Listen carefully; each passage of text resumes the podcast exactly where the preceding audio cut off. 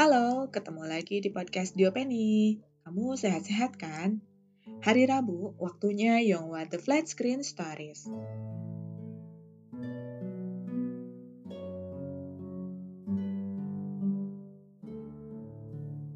Saya lagi ngubek-ngubek kenangan nih. Halah, kenangan. Gak apa-apa ya, saya cerita-cerita tentang drama-drama yang lama. Karena kadang-kadang saya nonton drama yang on air-nya 10 tahun lalu itu sekarang-sekarang kok.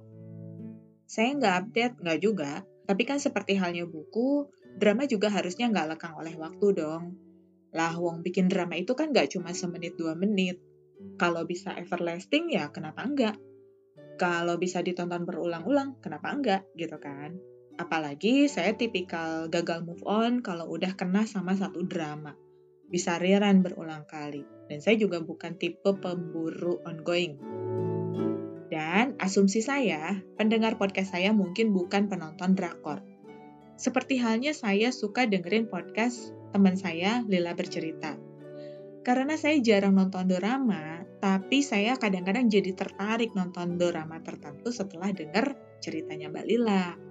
Maka harapan saya, kalau kamu belum pernah nonton drakor yang saya ceritain kapan pun itu, ah, sekarang atau kapan pun itu, kamu tertarik nonton atau minimal ikutan menikmati. Drakor lama apa nih yang pengen saya ceritain? Ini adalah salah satu drakor yang rilis date-nya tanggal 15 September 2012, hampir 10 tahun yang lalu ya, dan berakhir 3 Maret 2013.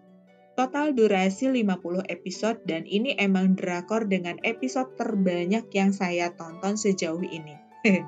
Dulu-dulu sih tayangnya di KBS 2. Saya mulai ceritanya ya. Jadi ceritanya tuh begini. Lee Soyoung yang diperankan oleh Lee Boyong adalah seorang mahasiswi fakultas hukum yang harus bekerja paruh waktu untuk memenuhi biaya kuliahnya, biaya hidupnya sendiri, dan juga untuk membantu membiayai kuliah kembarannya, Lee Sang-woo yang diperankan oleh Park Hae-jin di Fakultas Kedokteran. Tahu sendiri kan ya, kuliah di Fakultas Kedokteran itu udahlah makan biaya gede, gak bisa kerja sambilan pula karena padat acara banget. Pas lagi kerja paruh waktu, Soyong dapat kabar kalau ibunya jatuh sakit. Saat itu juga dia cus lari karena mau ngejar pesawat biar cepat nyampe ke tempat ibunya.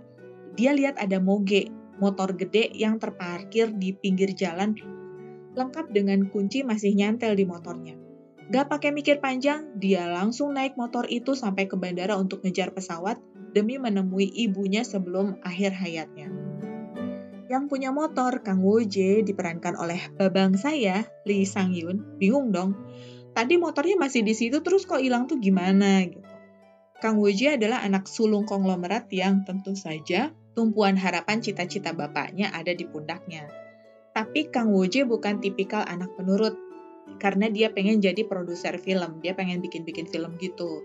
Makanya dia milih balik ke Amerika aja buat lanjut sekolah perfilman daripada ngurusin bisnis atau kerja di perusahaan bapaknya di Korea. Eh, Korea posisi Kang Woo-jae saat itu tuh lagi rehat di Korea dan kepulangannya di Korea itu dibuntutin oleh cewek yang naksir dia yang bernama Jung Sun Woo diperankan oleh Jang Hee Jin yang adalah sahabat si adik Kang Mi Kyun yang diperankan oleh Park Jung Ah.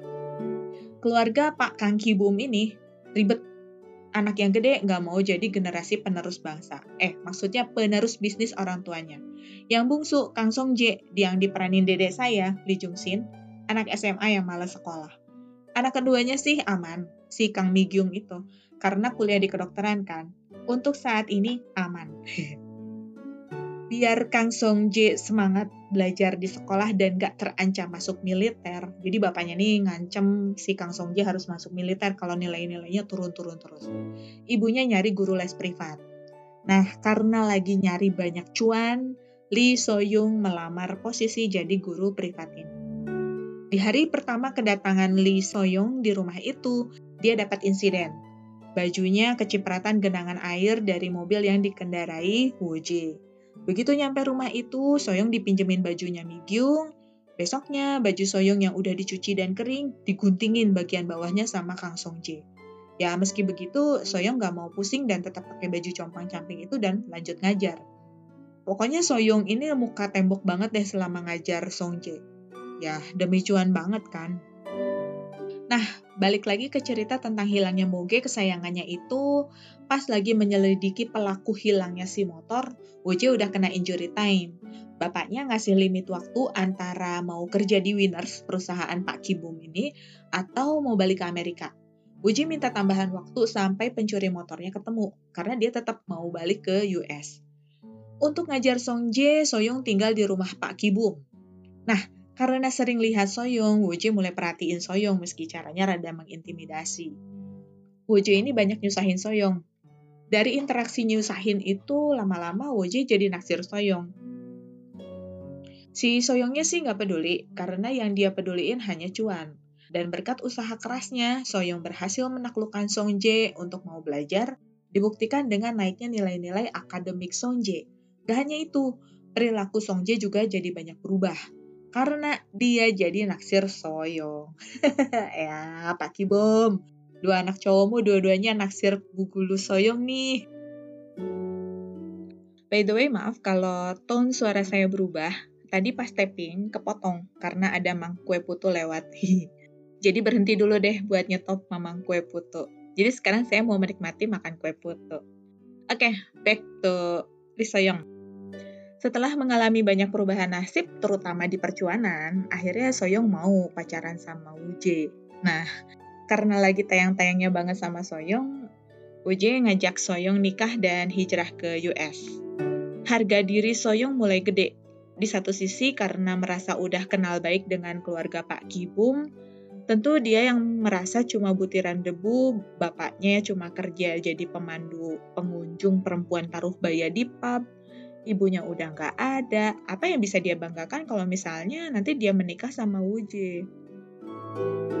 Dia juga malu sama kerja serabutan bapaknya dan merasa nggak layak jadi menantu Pak Kibum kalau status keluarganya seperti itu. Jadi dia pun menolak lamaran Wuje. Karena sedih dan waktu di Korea juga udah habis, Wuje pun cabut ke US tanpa menikahi apalagi Boyong Soyong ke US. Berima Boyong Soyong. Mungkin karena dua hati ini saling sahut menyahut di lubuk hati terdalam. Haha, apa deh. Beberapa bulan kemudian Wu Jie muncul di kampus Soyong. Lalu mereka pun jadian. Hanya itu? Ya enggak. Ingat, ini kan 50 episode. Itu baru beberapa episode awal loh. Jadi, karena Nyonya Kibum semula agak ragu sama Soyong, berkat kesungguhan Wu Jie meyakinkan ibunya, maka Soyong pun diterima sebagai calon menantu naik pangkat lah ya dari guru les privat terus jadi calon menantu. Ada yang patah hati? Jelas ada, karena dua orang ini lavi-davi banget, bikin gerah orang sekitar lah ya. Apalagi Song Jae naksir Soyong. Belum lagi Jung Soo udah berabad-abad suka sama Woo Jae. Nah, karena gak yakin akan diterima seapa adanya itu oleh keluarga Pak Ki Bum, Soyong berbohong ketika ditanya soal keluarganya. Dia bilang dia punya satu adik sekolah di luar negeri. Dan dia juga bilang bahwa dia nggak punya ayah, nggak tahu ke mana. Plus ibunya udah meninggal. Well, yang terakhir emang nggak bohong kan ya. Tapi bohong itu kan kayak bola salju yang menggelinding. Lama-lama akan membesar dan pecah. Kembaran Soyong, Lee Sang-woo akhirnya tahu bahwa Soyong nggak mengakui keberadaan bapaknya. Dan mereka bertengkar, minta Soyong nggak usah mengakui saudaranya lagi. Dengan segala masalah itu akhirnya Soyong dan Woje pun menikah. Di pesta pernikahan Soyong dan Woje, karena Soyong ngaku nggak akan ada orang yang diundang, Pak Kibum minta sekretarisnya buat mengundang tamu bayaran untuk hadir di pesta pernikahan itu. And you know what? Karena bayarannya tinggi banget, bapaknya Soyong, Lee Samje, mau jadi tamunya dong.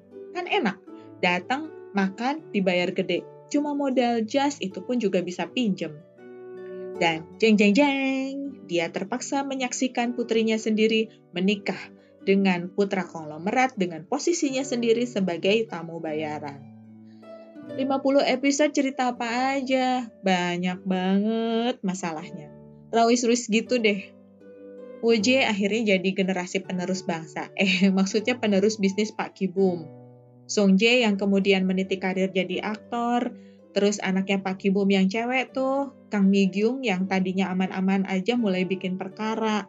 Terus meski akhirnya Soyong sukses sama karirnya tapi ketahuan kalau dia bohong, lalu Soyong dan Woje pun akhirnya bercerai. Dan drama-drama lain yang masih banyak banget. Kalau nggak tahan sama banyaknya masalah yang rawis-wis ini, saya nggak menyarankan nonton drakor ini. Beneran, bukan hiburan soalnya. Kenapa saya bertahan nonton sampai kelar 50 episode dan terpaksa bisa mengunyah semua konflik melelahkan? Berikut endingnya rada pip gitu. Demi mantengin Babang Lee Sang Yun dan Dede Lee Jung Shin, juga Mbak Lee Boyong yang emang favorit saya. Udah gitu aja. Tapi kok saya masih inget ya jalan ceritanya, padahal nontonnya nggak diulang-ulang loh, serius. Berkesan mungkin juga sih, karena kerennya drakor ini stok masalahnya itu banyak banget. Parah deh beneran. Drama ini fluktuasinya ya dan banget lah. Klimaks, anti klimaks, klimaks lagi, anti klimaks lagi, gitu aja terus. Nah, mungkin karena selama sekian waktu saya akrab sama drakor ini, pas akhirnya drama ini berakhir, maksudnya masuk ke episode terakhir, saya rada kecewa. Kecewa karena endingnya yang pip tadi, kecewa karena eh kok udahan aja gitu ya. Karena saya nggak tahu apakah nanti di drama lain yang diperankan oleh Babang Lee Sang Yun atau Lee Jung Sin atau Mbak Lee Boyong saya akan tahan nontonnya gitu. Jadi kalau kamu mau nonton gimana? Masih ada, masih tayang, masih masih ada. Kamu bisa nonton drama ini di YouTube. Cari channel KBS World TV. Cari aja Soyoung My Daughter.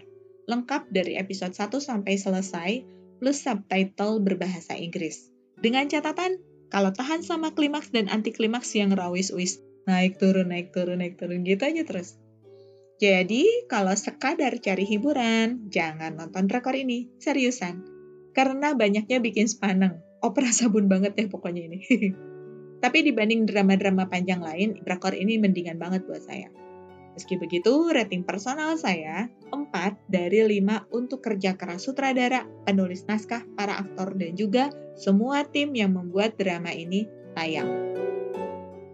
Oke, sekian dulu celotehan saya tentang drama Korea yang berjudul My Daughter Soyoung atau Nedal Soyongi yang bergenre family ini. Jangan lupa follow Instagram Diopeni ya. Kamu juga bisa join channel Telegram saya di ci.me slash podcast punya Penny. Eh, kamu udah dengar podcast di Bandungan aja belum? Dengerin lah biar kamu punya wawasan tentang tanah Bandung. Makasih ya udah dengerin. Sampai ketemu lagi. Kamu harus terus sehat biar bisa dengerin saya ngoceh lagi. Jangan lupa, bahagiamu always comes first. Dadah!